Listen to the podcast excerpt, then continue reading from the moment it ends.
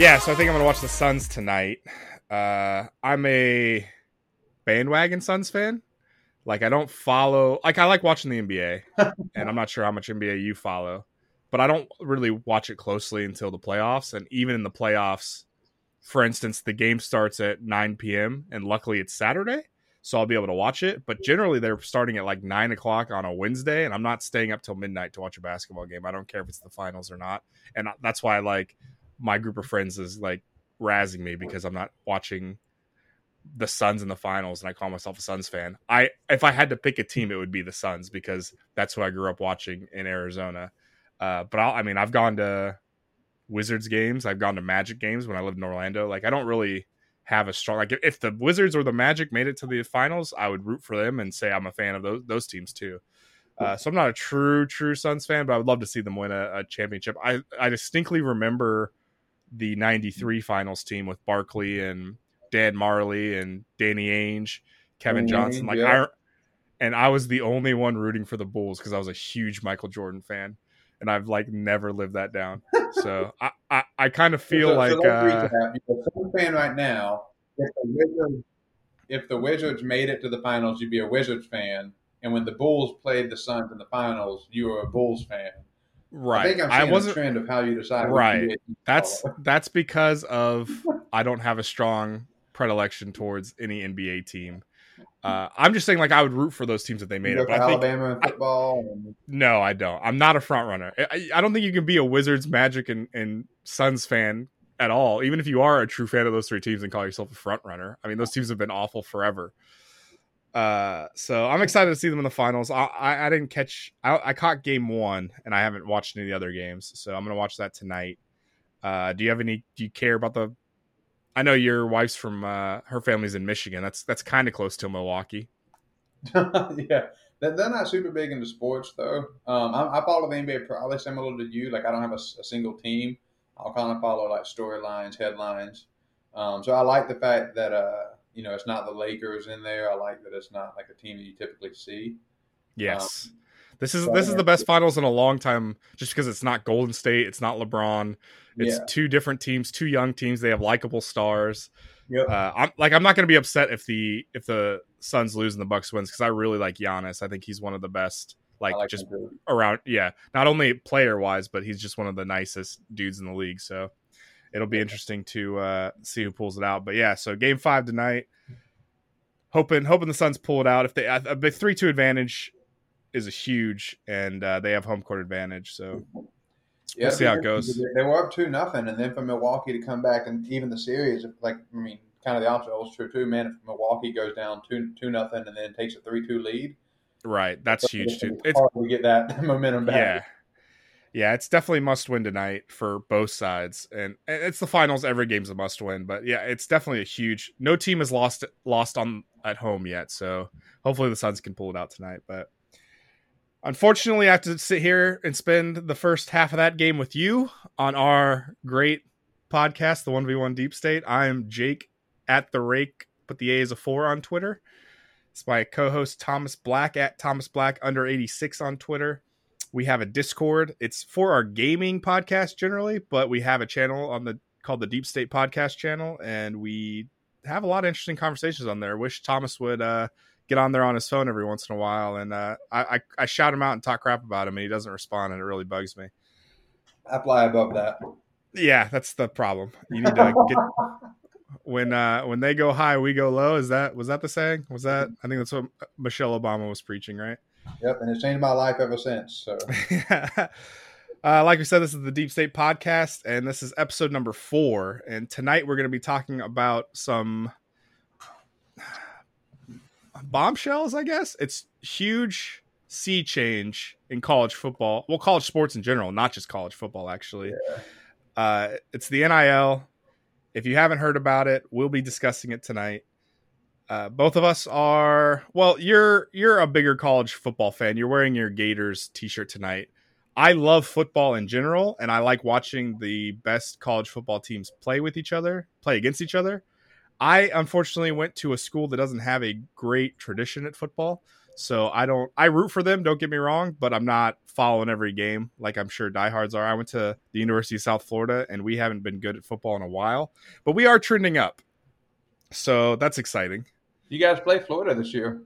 Actually. Yeah, I just saw that Florida uh, signed a home and home and home and home. A two for one. Two for one with uh, UCF, right?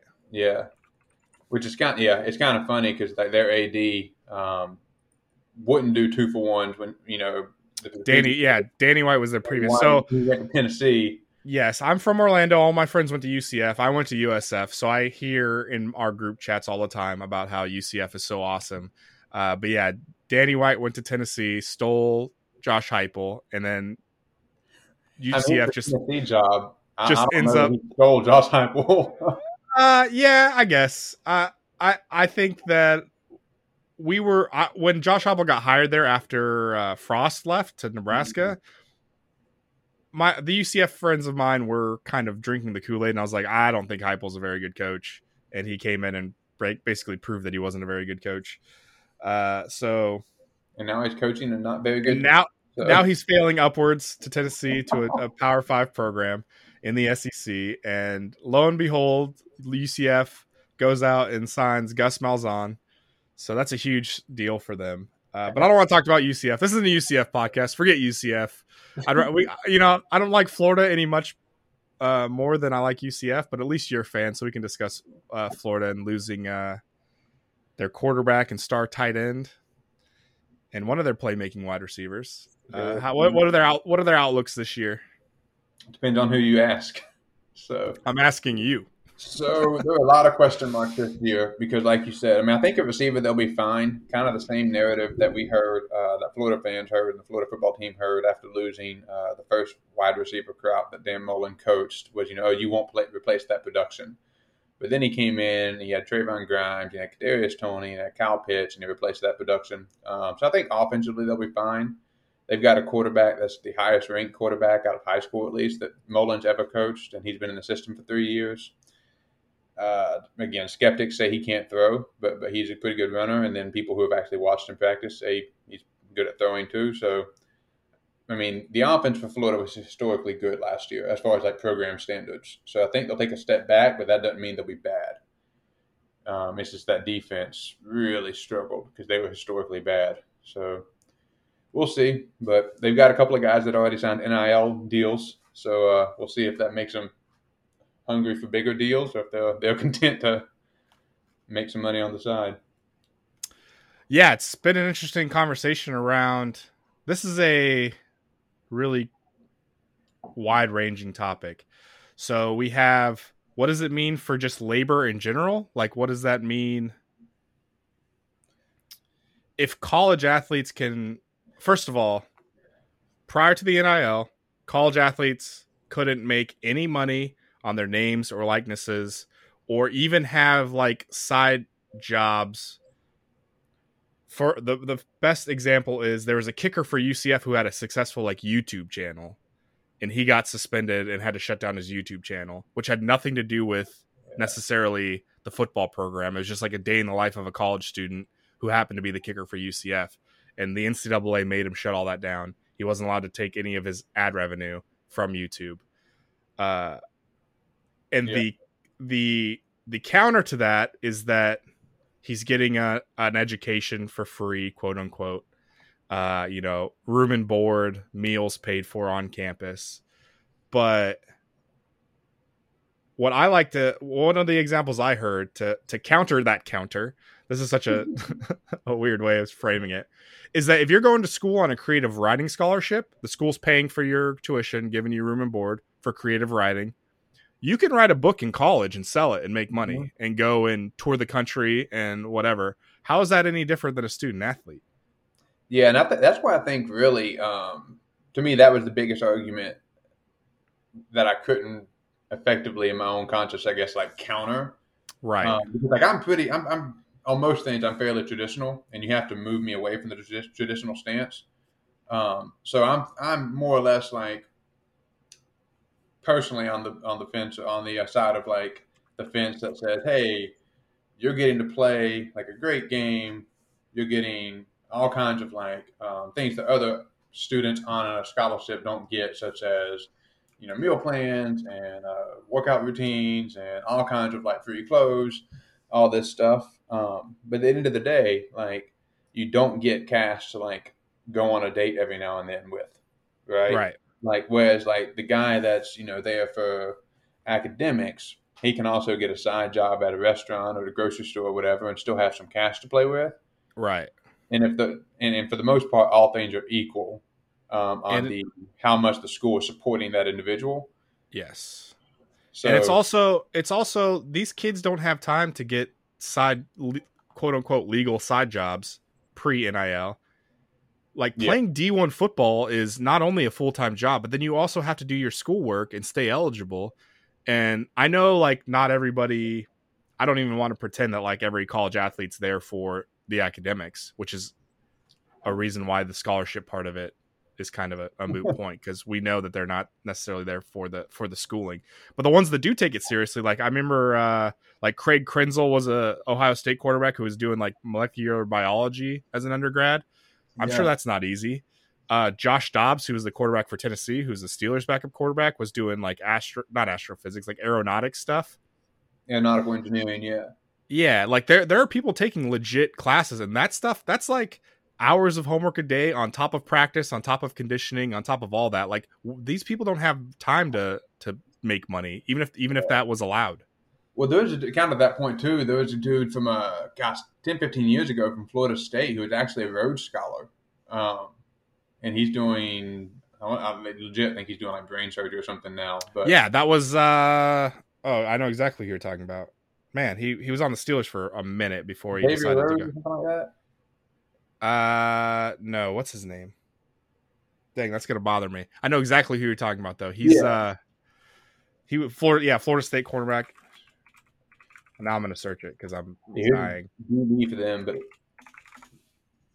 Myron Rolle. That's exactly. Myron it is. Rowe. Yeah, he was a Rhodes Scholar, and that was one of the things. That was actually a knock on him coming out of the draft was that like this guy doesn't love football. He wants to be a brain surgeon, and it's like, how's that a knock on? So this guy's obviously really smart, and I mean, granted, he didn't last in the league super long, only a couple of years, and ended up did becoming a brain surgeon. But that was always a weird thing to me. Like this guy's too smart to play football, and it's like, well, what does that say about your your sport in general if this guy's too smart for it?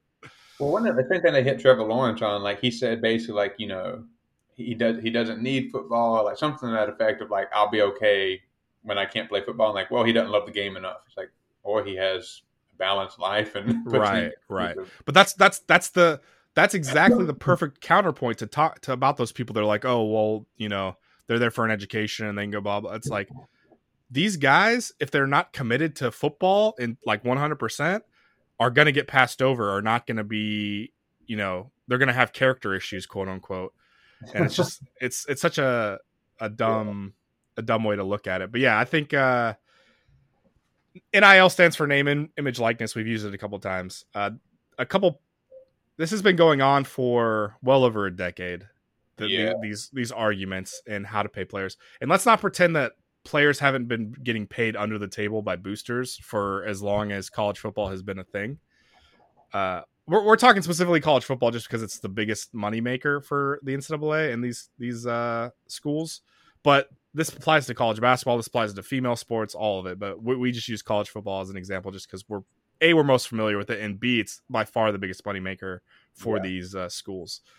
So yeah, the we used to play. I don't know how much you used to play it, but we used to play NCAA football games all the time, and you couldn't have the players' names in there Just the number the position. just the numbers and the positions but the likenesses were actually still in there like if if uh tim tebow was i don't know what his actual measurements are but like if he's six foot three 240 pounds the quarterback from florida was six foot three 240 pounds.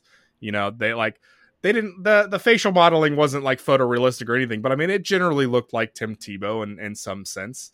It wasn't like way off. And uh that's how they got around it. And and then they added a feature that you could actually uh, download rosters from other players around the world. So people would spend as soon as the game came out, people would spend nonstop editing all the players to have their true names in there, and you would just download that roster, and you'd have you, you'd open it up, and Tim Tebow would be the quarterback, and you'd have you know Percy Harvin and whatever, whoever was actually on the team. Yeah. And that stopped in about 2014. 2000 NCAA 2014 was the last NCAA game to come out. They haven't made one since. And that's because a basketball player sued to get money because they used it was uh they used his likeness in the NCAA college basketball game, much like they used it in the football game. But he argued it was Ed O'Bannon, and he argued that uh he deserved to get paid.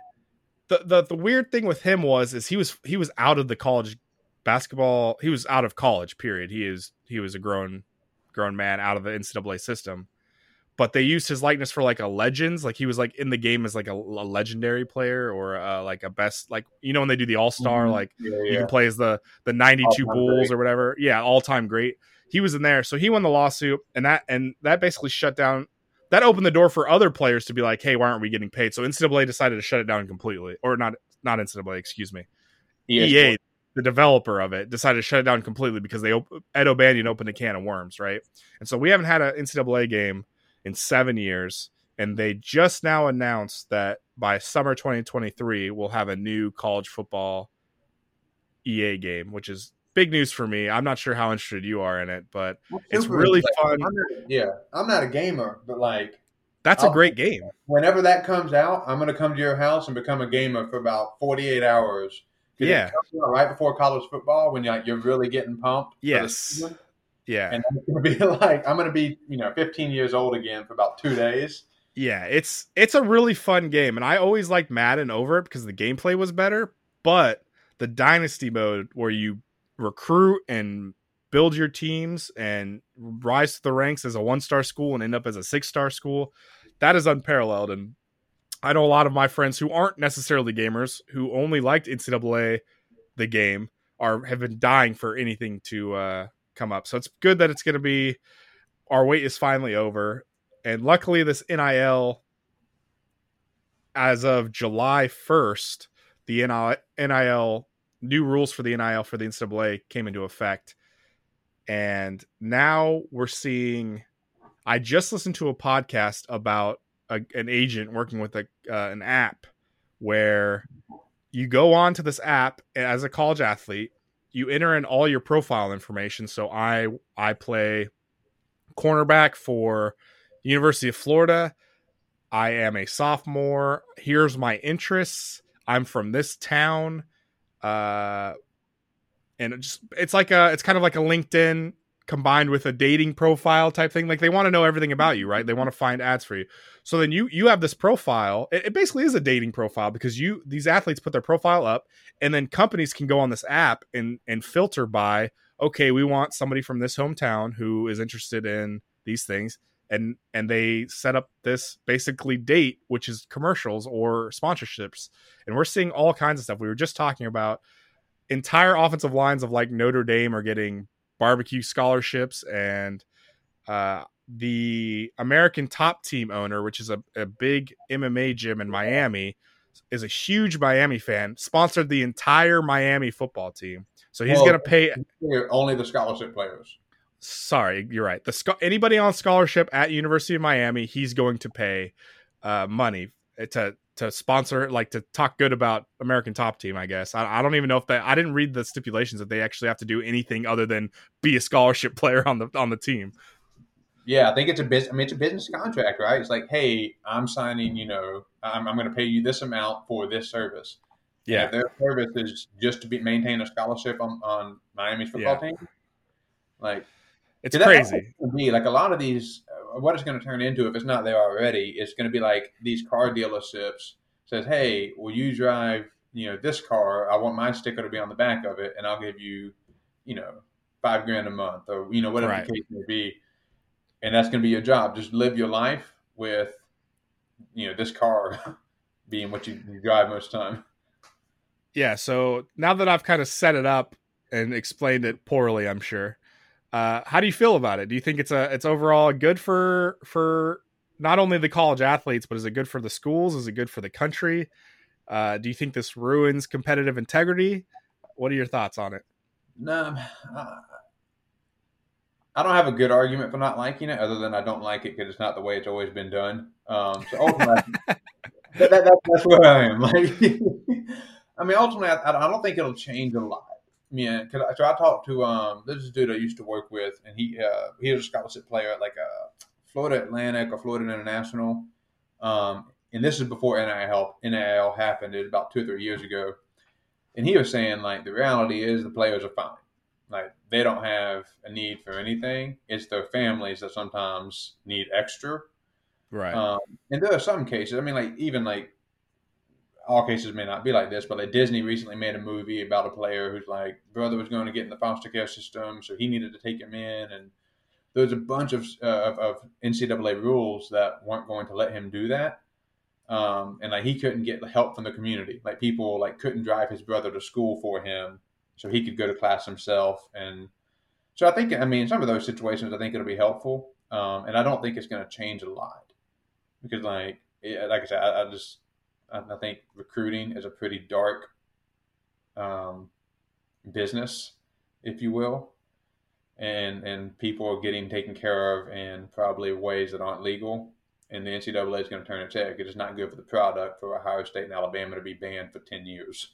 Yes. Um, yeah, the, we saw. So, for people unfamiliar, in the '80s, there was a there's a school called SMU Southern Methodist in uh, Texas, and in the '80s, they got the death penalty, which meant they were banned from all sports. I don't, I don't, I don't think it was just college football. It might have been all sports. The program, yeah. I think it was the entire program got banned for two years plus up like longer stuff, longer than two years, but they couldn't do any sports for two years. It's called the death penalty because it was out of control how much their college athletes were getting paid. Famously, Eric Dickerson, their star running back and Hall of Fame running back in the NFL, like showed up to practice or a game in like a gold Cadillac.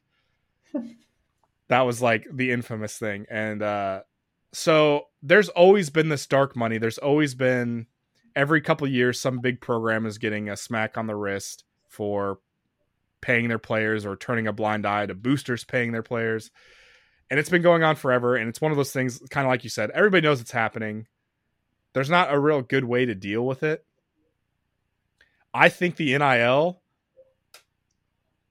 is it's it's good to get everything it's good to be transparent it's a good thing to get everything on the table the, yeah. the that 18 eight, eight um American Top Team booster. I wish I knew his name, but the booster guy from a- American Top Team, he was probably paying a lot of those players anyway, and now he's legally allowed to do it. And now he just so I don't right off for it. So right, right. Uh, now it's less laundering of money. It's less all this other stuff. It's less making these. You're not making the student athletes criminals. They're in a. they're in a state where they, you know, they can't not accept money because a lot of these guys aren't well off by any means. A lot of these guys come from um, meager backgrounds. Uh, but it's good that they're not like into the shady relationship right off the bat as a college kid. You know, it's yeah. It not that it changes the morals or ethics a lot, but it's it, it is a little bit, which I like. But I think kind of your point, you know, because you, you brought up earlier, like, um, you know, what does this do for the competitive landscape? So, right. for instance, SMU um, got hit in 1987. At the same time, it was pretty well known that Uncle Luke, the rapper, was paying Miami players for big yes. hits, for touchdowns. Yes. Did Miami ever get the death penalty? No. no, because they were a big deal in college football. And even though they were the team that everybody loved to hate, people watched. Right. So I think what this is going to do, it's going to it's going to let. Well, I mean, like Oregon's a good example. They had no like brand and really no relevance in college football until Nike really got involved. Nike, yeah. Nike got involved and like, hey, here's how we're going to brand them. And now all of a sudden, this is where student athletes out of high school want to go play football. Right. They've been in the national championship. They've made playoffs before. So I think it makes it possible for smaller schools. Like like I graduated from Liberty, so I'm like, man, if we can get some rich people graduating from Liberty, maybe we can start paying good players to come here instead of having to like try. And then you're in the same boat, right? UCF, like it's really hard right now if not impossible. I am not in the UCF boat. To like, but but but I mean, but, I know, I know, I know, I know, I know. you know, it's, it's hard for small schools to like really get to the top because even if you want to play, like a, a big school, that big school has nothing to gain. Like if they beat you by 100, they should have. If it's a close game or a loss, well, that sets them back. And the only way you can get bigger recruits to come to you is not just to play in big like games, but to win those games. So hopefully NIL will kind of uh, make more schools, especially smaller schools, more competitive because the big schools are going to be fine, and I don't think you're going to notice a difference. Yeah, I've seen the doomsday slippery slope thing of like, well, now Alabama and Clemson and these big programs are just going to dominate because they have right there, there's no yeah my biggest my biggest counter to that is like they already do dominate you know and the and alabama is for sure paying players. Clemson is for sure pl- paying players. And they do stuff in kind of like they do stuff anyway like like you said with nike and oregon. Clemson just put in like a multi-million dollar practice facility with like a mini golf course inside and like all this stuff for the athletes. Like that's still a benefit that they get that no other student gets that like that's a huge deal when schools like liberty schools like usf aren't putting millions and millions of dollars into their football program so yeah i'm, I'm definitely on the side of this this is going to this is going to even the landscape for the smaller schools for a different another reason a lot of players go to Alabama and sit the bench because they're so good like wide receivers at Alabama are ridiculous and they go and sit mm-hmm. there for two or three years. Those same wide receivers might be drawn to a smaller school who's like, come here, get get playing time, get national recon- get nationally recognized attention, and then you're going to have ad dollars pouring in for you, and then you're going to go to the NFL, or you can go sit at Alabama for three years and be an unknown, basically. Well, that's the recruiting pitch, right? Like, I mean, I think even you know, so like Florida, um, and I apologize, I didn't mean to call you UCF alum, but, but you no, mentioned UCF it's fine. everybody. But like Florida, Florida was four and seven before their current coach Dan Mullen took over, and a lot of his recruiting pitch to players that he needed to get on his roster that weren't interested was like just what you said, go to Alabama and you can sit for two or three years, or you can come play for Florida and play right away because the talent's depleted right now. So I think these smaller schools, if you get that NIL, you know, a pitch going and you're also starting to play in, in, more competitive nationally televised games and you play as a freshman sophomore and not as a junior senior like that's that's that and expanding the college football playoff is really i think the only way where you're going to start to see smaller schools be able to build something sustainable yeah i don't I don't want to veer too far into the sports discussions. I know we want to kind of stick more to the the NIL the, the NIL impact. But but what I do want to say about that it, about expanding the playoffs, it's in, the, in it's in their best interest to have as many schools viable for a championship as possible. And it's so crazy that for so long they've kind of gatekeeped it to only the top programs. Like the more people in this country you get to like care about college football, the better for everybody it is. The better those fans are we're going to come to. If USF went and played Alabama in Alabama, there's only going to be 100 hardcore fans that are going to show up. If USF has a legitimate chance to a path to the playoff, more fans are going to go to Alabama and spend money mm. in the Alabama stadium. They're going to watch it on TV more. That's more ad revenue.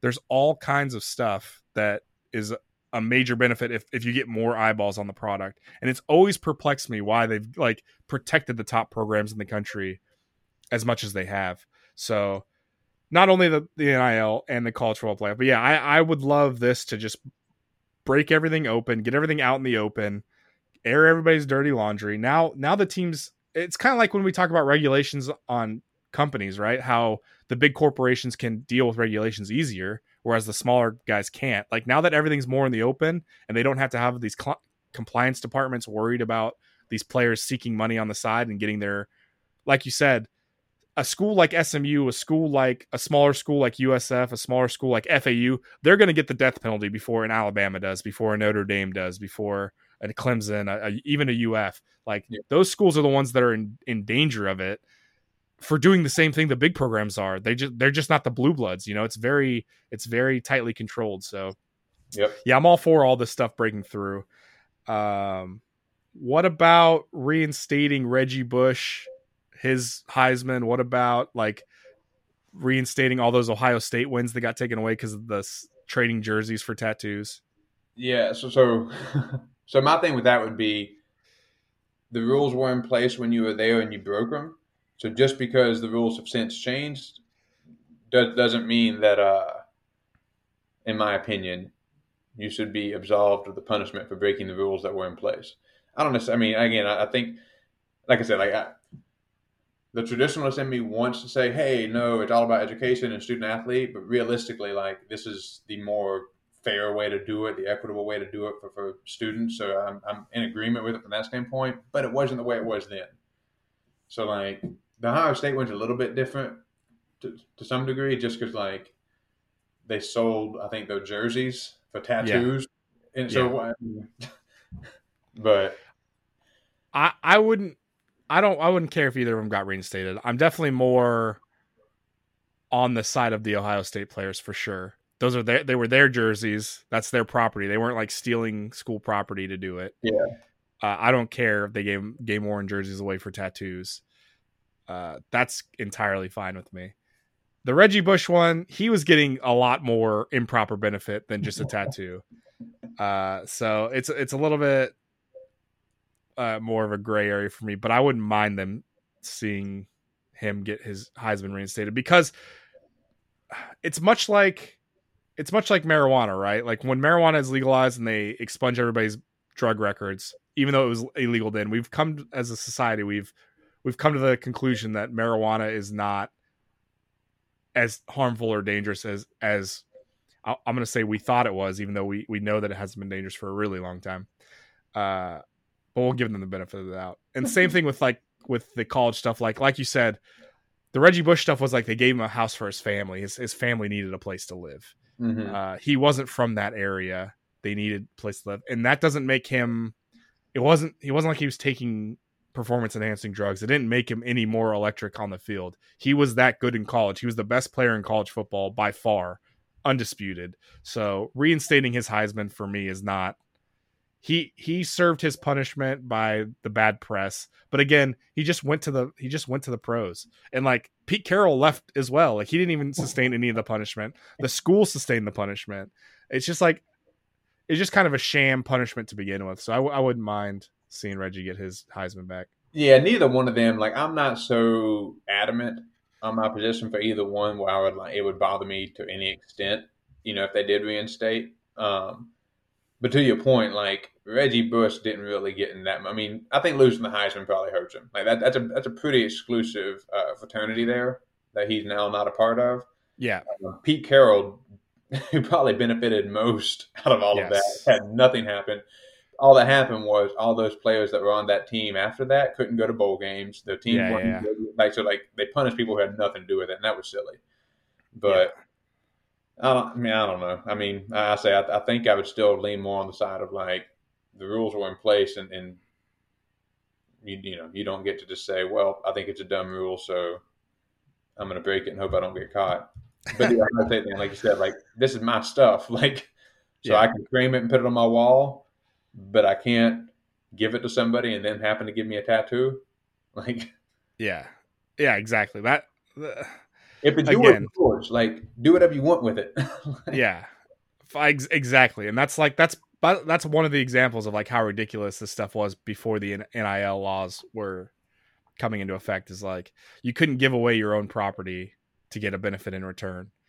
Uh, so I'm I'm glad that that's behind us. I'm I'm interested to see where this goes. I do see like if we were going to play devil's advocate or at least be real about the downsides of it like what do you see what like what's worst case scenario or what's like most likely to happen as that's going to be a negative as a consequence of all this um you know so one common argument you hear is like oh well you know it's going to divide the locker room and i don't i don't buy that one as much because like let's face it quarterbacks are always seen as more yeah. important than the offensive yeah. line the star the star athletes i mean i don't want to uh get too far into this, but UF under Urban Meyer was known to favor the star athletes. That you could do no wrong. Aaron yeah. Hernandez was a big uh, example of that. He was a huge problem in college and got into a lot of trouble, and Urban Meyer swept it on the rug because he was a star. Huge That's how it is. Opponent. Yes, he. uh, uh, a lot of schools are like that. A lot of pro teams are like that. The stars get away with more than the bottom of the roster guys. So I don't. I agree with you. I don't know how that really divides the bottom of the divides the locker room or anything.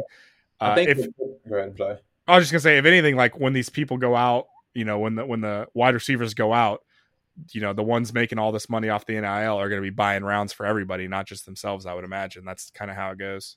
Yeah, I, th- I, think the only thing that could actually happen, like, and, and if you're not a big fan of college football, you may not notice this as much, but like college football is very distinct from the NFL, mainly because of its tradition. Like this program has a long history of doing these things these ways, and I think what NIL, in addition to the transfer portal, transfer portal, could do is almost make it where you have these free agents who yes. you know, go someplace, then they get paid more to leave someplace else, and they get disgruntled about the team or whatnot. And I think that does start to kind of break away um, from the tradition and from the you know the, the aspect of this is my school um, i'm here for my school um, and then you kind of start to lose some stories like kyle trask for instance who was a career backup at florida but because he stuck it out and, and because you know the misfortune that happened to the starting quarterback felipe franks when he broke his ankle that was one of the biggest stories um, for, for 2020 college football was how mm-hmm. this you know heisman candidate backed up everybody in high school, somehow got a scholarship to Florida, was a backup there, and now is lighting the world on fire with um, with Florida as they are pushing for a playoff spot. Yeah. So I think you won't hear some of those stories, and I think it could take away the significance of like you know one school versus another when you have players transferring from a rival to a rival. Yeah. Um, the same way I think like older NFL fans would say free agency, you know, really hurt yeah. the NFL. Yeah, yeah. I think we have that risk, and that would be my only concern that I think is valid, and we've seen. Yeah, I can definitely see that, and I know you're not taking a strong stance on it, but my counter to that would be like this would go back to like just strict kind of the politics of it.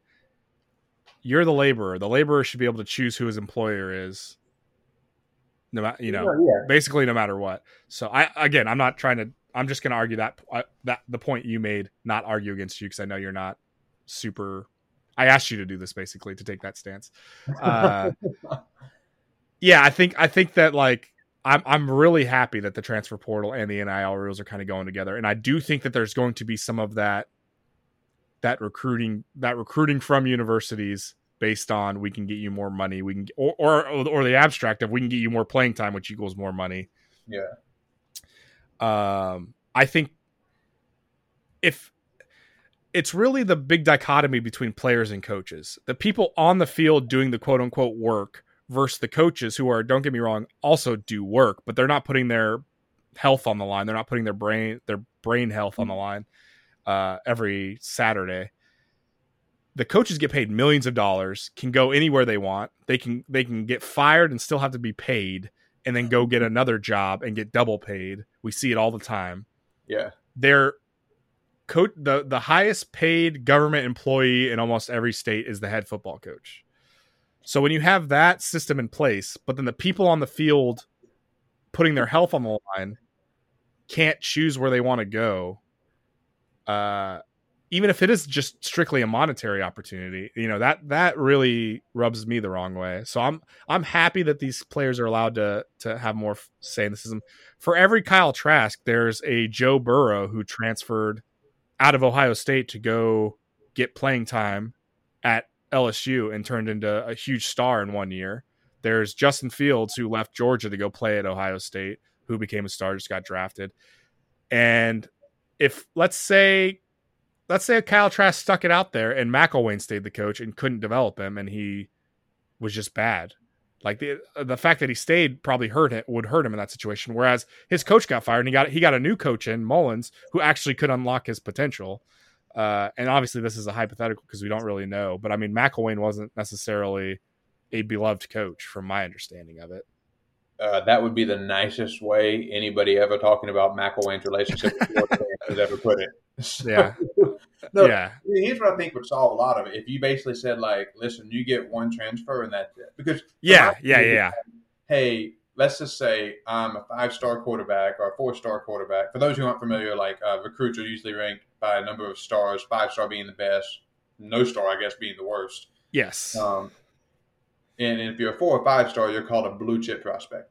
So let's say that like you grow up in Alabama, your dream has always been to go to Alabama, and you're a, a senior in high school. In the last recruiting cycle, they just signed a five star quarterback, but they're interested in you because every program needs depth, and you always want to be developing players. So I want there to be a system to where the guy says, "Listen, I know it might be a long shot, and I don't want to like sit the bench for four years, but I want to go to Alabama. I want to compete with this guy and see if I can win the starting job. And if I can't, I want one at least one chance to reconsider this. So at 18 years old, I don't have to make a decision that like I have to live with for the next four or five years mm-hmm. as I don't play, even yeah. though I'm good enough to play. Like I, I think it, for the competitor, like who wants to kind of uh, be as aggressive as possible and pushing his competitive limits without risking never playing or never seeing the field, I think one transfer per um, undergrad would probably be the way to go, and that that prevents this free agency like system from taking place where you can transfer as often as you want. Because um, right now the only rule is if you transfer, um, you have to sit out a year. Yeah, I think it should be one and done until you uh, try to do a, a uh, graduate transfer. Grad transfer. Yeah, I think I think you should be able to have both. I agree with you, but somebody who like kind of that. I'm glad you brought up Alabama. Jalen Hurts was the quarterback for Alabama, and then Tua came in and took his job. And by all by all accounts, Hurts was a, a consummate professional and a great teammate. Helped him as much as he could, and he had to wait until he graduated to transfer to Oklahoma, where he had his best statistical year was that running for the Heisman, ended up getting drafted in the second round of the NFL draft, which is like if you would have seen him play at Alabama, you never would have guessed that for him. Like he was he was he was a good running quarterback, game manager type quarterback, but never putting up the numbers he did at Oklahoma. He should have been allowed to transfer free to Oklahoma earlier, and he would have he he could have been a potentially a first round quarterback at that point. Like he he lost money based on these rules. But yeah, I, I, think he could have, but he would have had to sit out one year. Right, he had to sit out. That's what I'm saying. You, you need the free transfer, yeah. Uh, and instead he graduated I, I love the I love the incentive to graduate and you get one more year of eligibility to play. Uh, I love that incentive. I think that's a great incentive for guys to finish their degrees because a lot of them don't. But I think that needs to be in addition to that one free transfer. That I'm not gonna. I, I, it's not for me to judge that if a if a superstar or somebody who believes in themselves enough to want to go play somewhere else, but isn't necessarily focusing on their education now, right mm-hmm. now. I, I don't I don't hold that against them if they want to go transfer and try to get drafted as high as possible and make as much money as they can. Football is a brutal sport. You got to make as much money as you can while you can, because uh, you never know when the next hit's going to take you out. So I have no problem with that, but I do like keeping in that graduate like that's a plus one on the graduate transfer thing because that, that sh- I, you should incentivize it even if it's not for everybody it should be an incentive yeah absolutely yeah and i think that would be better because i think it's going to get I, I think the, the, what makes college football special it's going to be lost if like you know a player transfers from Florida to Georgia and then we get a Georgia player back to Florida. Then it's just kind of like like Jerry Seinfeld like said in the 80s and 90s. You know, you're just going for laundry at this point. Like you don't have players on your team. You have a player on your team for right now that might go someplace else next year because you know, some of it could be like just a, a, character that needs to be developed where he's just not wanting to work hard or couldn't take a, a hard coaching. And then some of it's going to be, I just really want to play and I'm not going to play here for whatever reason. So yeah, for sure. I think that, I think that'd be the best way to make, make sure that NIL doesn't make college football a sport of uh, free agents. And so. to get away from college football for a second, one of the things I listened to this week on the podcast about this. Um, it was really interesting to hear from the agent's perspective. I didn't like some of the uh, fluffy language he was using. He made it sound like there's no downside. I, I guarantee there's a downside. Uh, he was he was full of platitudes about this just being the best thing in the world, which I think it is. I think it is the best thing in the world for college athletes. But I think it's going. There's going to still be a lot of people who are out there that want to take advantage of them. Uh, what he was saying though was that that we think of like these mega star college athletes being football players, basketball players, whatever. He said one of the highest earning contracts that like that they put out in his company was for these this um these sisters who I believe played basketball or maybe volleyball. I wish I I wish I remembered. I should have wrote it down. But they're like these sisters and they're just like super good at TikTok. They've like they're like all over social media and have a huge following on TikTok and because of that, they were able to get them one of the best deals out of any of their athletes that they currently represent. and I think that opens up a lot. Like it's not just your your athletic ability; it's also your ability to market yourself, which I think is a super valuable tool for the rest of your life. Period. So I think that's that's also like again that UCF mm-hmm. kicker with the with the YouTube channel. That guy knows how to market himself. He had a really significant following on YouTube. Outside, like nobody cares about the yep. kicker of a of a G5 school. Like he was he was able to make a following outside of that. So I think that that that's another benefit of the NIL is, is finding all these new personalities and how they're going to and giving them the opportunity to make money based on not not their athletic ability, just about marketing and being likable. Yeah, and that, that was another big argument, like kind of along those same lines I've heard in favor of this is like it's teaching kids how to negotiate. It's teaching them, you know, the laws of supply and demand and how much you really are worth and, you know, things of that nature. Because like if you mess up a, a marketing deal, you know, at 19, especially when you've got all your basic needs met um, through the college uh, scholarship structure, it's really not that big a deal. Lesson learned, right? Yeah. But if you mess up like for your first job interview that's away from sports and you, you need to right. make it to the NFL, for instance, like that's a little bit that's a little bit bigger deal. So you've if you've already got four or five like different tries basically of negotiation and understanding, you know, what's realistic, I think that makes you a lot better equipped to have that conversation yeah, at 22. It, it's it's pretty um, infamous about how a lot of the football players take like communication as their major or sports medicine as their major. I'm curious if this is going to see we're going to see an in, increase in business if a lot of these guys are going to start taking business uh, majors instead of these uh, you know auto A classes where they barely show up and do anything. Because yeah. I think I think it'd be I think the smart ones will. I, again, it's not we're not talking about like the the superstars on the team. Like I think a lot of these depth players who want to market themselves would would do well to uh, get some business, uh, sure. some business uh, training. And it might be the way that like helps them realize they have an interest in business, right? It's like, yes. oh, this is kind of fun. This negotiation, this back and forth, like I really enjoy it. I can actually be pretty good at it. So now let me, you know, like I say, get this business degree, and, and you know, who knows where that takes them, you know, but. And uh, again, it's it's a lot of like they can also get OJT right. They're allowed to go out and like learn with these like say the say stu- something stupid is the the O line's getting um sponsored by the local barbecue companies, right? Like those guys could absolutely go and and work with those barbecue companies and see what like how it is to run a business because maybe these O linemen like to cook and they want to open up their own restaurants sometime. Like I think it opens up a lot of opportunities for them to just do other stuff outside of of their particular sport. And I think that's absolutely what we should be doing for these college athletes in general because again, we know that not everybody makes it to the pros, and even when they make it to the pros, a significant portion of pro players go broke shortly after their careers end. And yep. we need like starting young and exactly like you saying like being able to fail now and making learning from it and growing from it now is way easier to do than being a 28 year old out of out of your perspective sport respective sport and being broke. Yeah. Yeah no i agree. So i think it'll it'll and has the potential at least to enhance the education experience the, you know that that young athletes would have.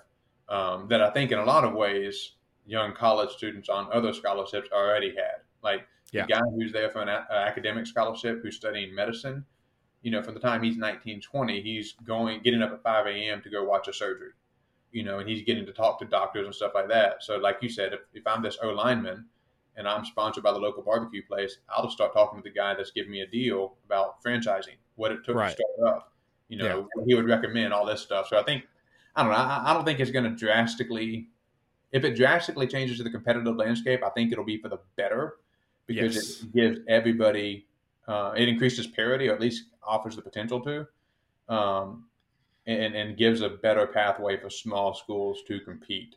Right. It, it's it's a moot point now because NIL is basically passed, and we're, yeah. we're not. There's no going back from here. But the argument that like it makes the the top schools better because they have they can offer more than the smaller schools. It's like okay, then what changes? Nothing. Nothing, like we, changes, yeah. nothing changes. There's no difference then. So like, I never understood that argument people were throwing out. Um, I, I'm trying to. I'm racking my brain to like think of downsides because I've got a really rosy look about this. Uh, again, I'm I'm more left leaning. I'm all about unions. I'm all about workers' rights. So for me, all this is sunshine and rainbows.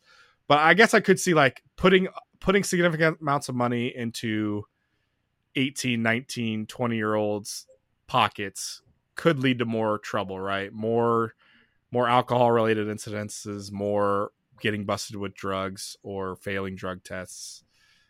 Uh, Yeah, but that sort of thing. But I think in that same vein, you could almost argue putting that much fame on a 19, 20, 21 year old could Sure, lead- but we're sure, but we're talking about we're talking about like smaller schools being able to like those players being able to get paid too, where they're not necessarily having a ton of fame. Uh, I mean, I guess they have local fame, it's but- all relative, right? Like right? It's all relative, but but again, like all those kids in Miami now have a pocket full of cash to go be crazy in Miami. Uh, I'm not. I'm not to charity, necessarily. What's up? no, they're all giving it to charity. yeah. Uh, we know. I mean, you brought up uh, the rapper uh, Luke, Uncle Luke. Uncle yeah. Luke. Uh, I can't think of his actual Luke something. But yeah, everybody called him Uncle Luke.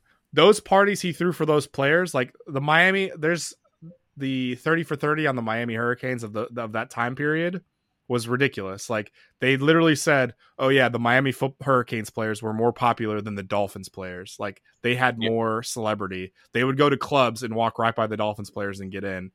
Uh, and those those players were not known for uh, keeping it clean, I guess, outside of uh, yes.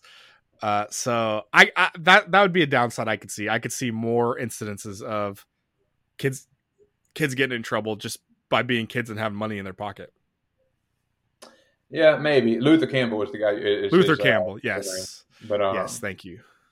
Yeah, I, I don't know, man. Because like I, I would, I would think almost the same way. Like, uh, I mean, like take it to high school. If you're in a small town, um, but you play football and the town values football, like you know you'll get away with stuff, and you'll get away with stuff. I mean, within reason, with like local law enforcement, you'll get away with with Right. stuff in school. Like, so I, I just think I, I don't know how much money is going to potentially um, have an adverse effect on an athlete more than like local fame would. And I think you could Yeah. almost argue that, like a famous, you know, player at an Alabama or Miami or a big time school is is going to be a little more mild mannered because he doesn't want to mess up his shot at the NFL.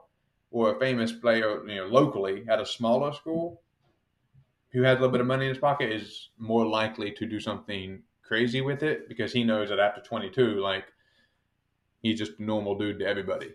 Yeah, I, I obviously don't think it's a, a big enough downside to not do it. I just that's one of the downsides that came to me. Like, for instance, though, like FAU and FIU are both near Miami. They're not nearly as as celebrated or celebrity as the Miami players, right? So like, but those kids are still going to get some kind of local deals and have some money in their pocket, and they're going to have a good time in Miami as well.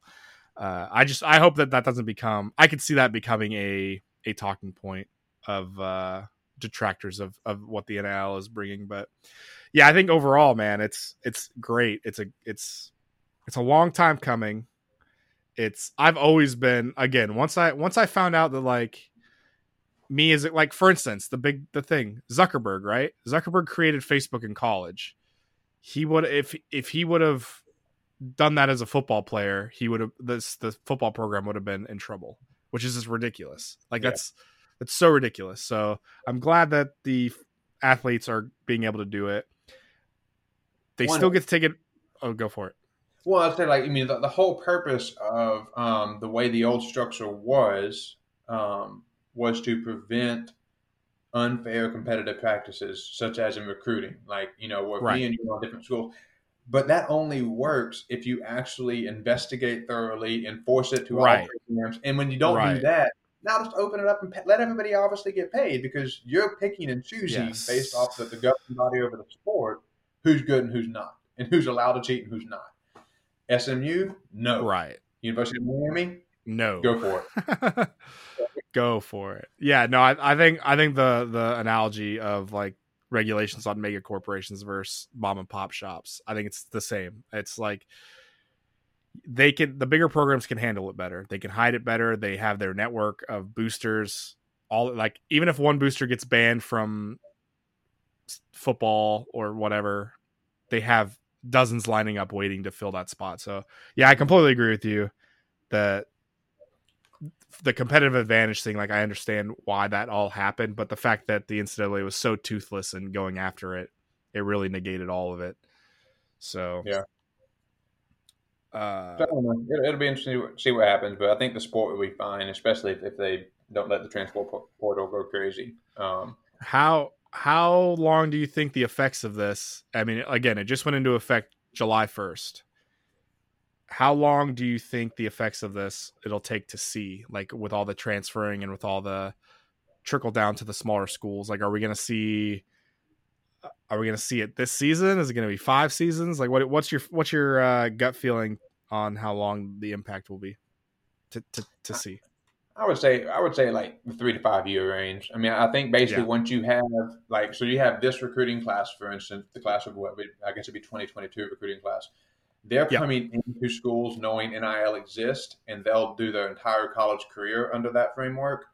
So I think if you know whatever happens then, I mean that's just going to be I think for the most part, um, especially by the end of their college career, the status quo or what what you can come to expect for the time to come. I think. uh you know, because I think right now players are just kind of stick sticking their toe in the water, like, hey, is this real? Or how far can we go with this? But once you have basically five years of this being the norm, you'll you'll, you'll have what you have. Yeah, I think I think three to five years is is probably right. I, I, I would lean closer to five. I think it's going to take another recruiting cycle or two for things to kind of sh- to shake out, and then we'll start seeing. We'll probably see some smaller. Pro- when I say smaller program, I don't mean some hundred person school, South San Diego State or San Jose State, something like that. Who are two two of my favorite schools to play with in in the old NCAA games. Uh, I don't think we'll see them. I don't think we'll see them. Well, look up San Jose State's uniform. That's why I chose them. Uh, and San Diego State had a good roster back in the day. Uh, that's off completely off topic. Uh, we're not, I don't think we're going to see them like rise to the top when I say small school, but like there are the medium sized schools, UCF, Houston, Cincinnati, those those top ranked G five schools. Uh, the lower the lower You level Liberty. You said top ranked G five. Right, Liberty's not. They're nobody. Liberty was Uh, best school last year. Uh, Liberty, Bibberty. Uh, we, I think we'll see schools like at the bottom of the Pac-10, the bottom of the or Pac-12, bottom of the bottom of SEC, like like I don't want to say Vanderbilt. They're never going to be good, but schools like that who are like there that are that are going to be able to maybe get some uh, better recruits and compete with these people, but. It, I think I think five years is probably about right for me. That that feels right. Yeah, I think I think by then you'll see it. So, and then we'll, it'll be funny, you know, like like I said, Vanderbilt may never be good, but like Kentucky, Yeah, you know, exactly. like, it'll be interesting to see what happens there. I mean, they're a basketball school, but right. Same Duke. I think Duke. Same. I think I think the team. I think the schools that have dominant programs in other sports that can recruit. They're gonna like bring eyeballs to that school, and then they can work with those sponsors with other athletes. Right. So the Dukes, the Kentuckies, those those big basketball schools, the Louisvilles. Uh, will be real interesting to see what the effect is on their football programs on top of their other sports like i don't i don't follow you know women's lacrosse but maybe there are dominant women's lacrosse teams who just aren't getting exposure at these schools i know duke's a big lacrosse school uh, so maybe even those kind of athletes are are also bringing in uh, advertising dollars which is i mean it's it's great i think it's, it's a net benefit for everybody it's not it's not just going to be the top 1% of athletes getting getting any kind of money yeah, I agree. I, I think to some degree everybody will have some benefit. I mean, again, I, I don't like you said, don't paint too rosy of a picture. There will be some adverse effect, but the net I think will be either unchanged or, or better than the current system. Yeah, that's great. It'll be interesting to see. I got, uh, I think I still have three and a half years of eligibility, if I'm not mistaken. So maybe I can uh, go get some advertising dollars. I'm trying to go straight to the pros, but I keep getting undrafted every year. every year, yeah, every year. Maybe next year. Yeah, we'll we'll see how it goes. Well, thanks for listening. If uh, you're interested in the NIL and video games, you definitely need to check out NCAA college football. I think it's going to be 23. I think they're shooting for summer 23. I know I'm waiting for it. Tom's going to come over here and we're going to do a USF versus UF uh, showdown. Maybe, maybe, maybe Liberty. Maybe Liberty will be better by uh, than UF by then. Uh, two years, we'll see. Uh, but we thanks thanks for listening, and uh, we'll catch you guys again on our next episode. This is episode four, so we've been doing this for two months now. Wow, that's crazy. Uh, I'm at the rake, but the A is a four. Thomas is at Thomas Black underscore 86 on Twitter. Hit us up. Tell us what how we're wrong. I'm always wrong. Uh, generally, that's what makes this podcast so fun. But we'll catch you next time. Thanks, guys. See you guys later.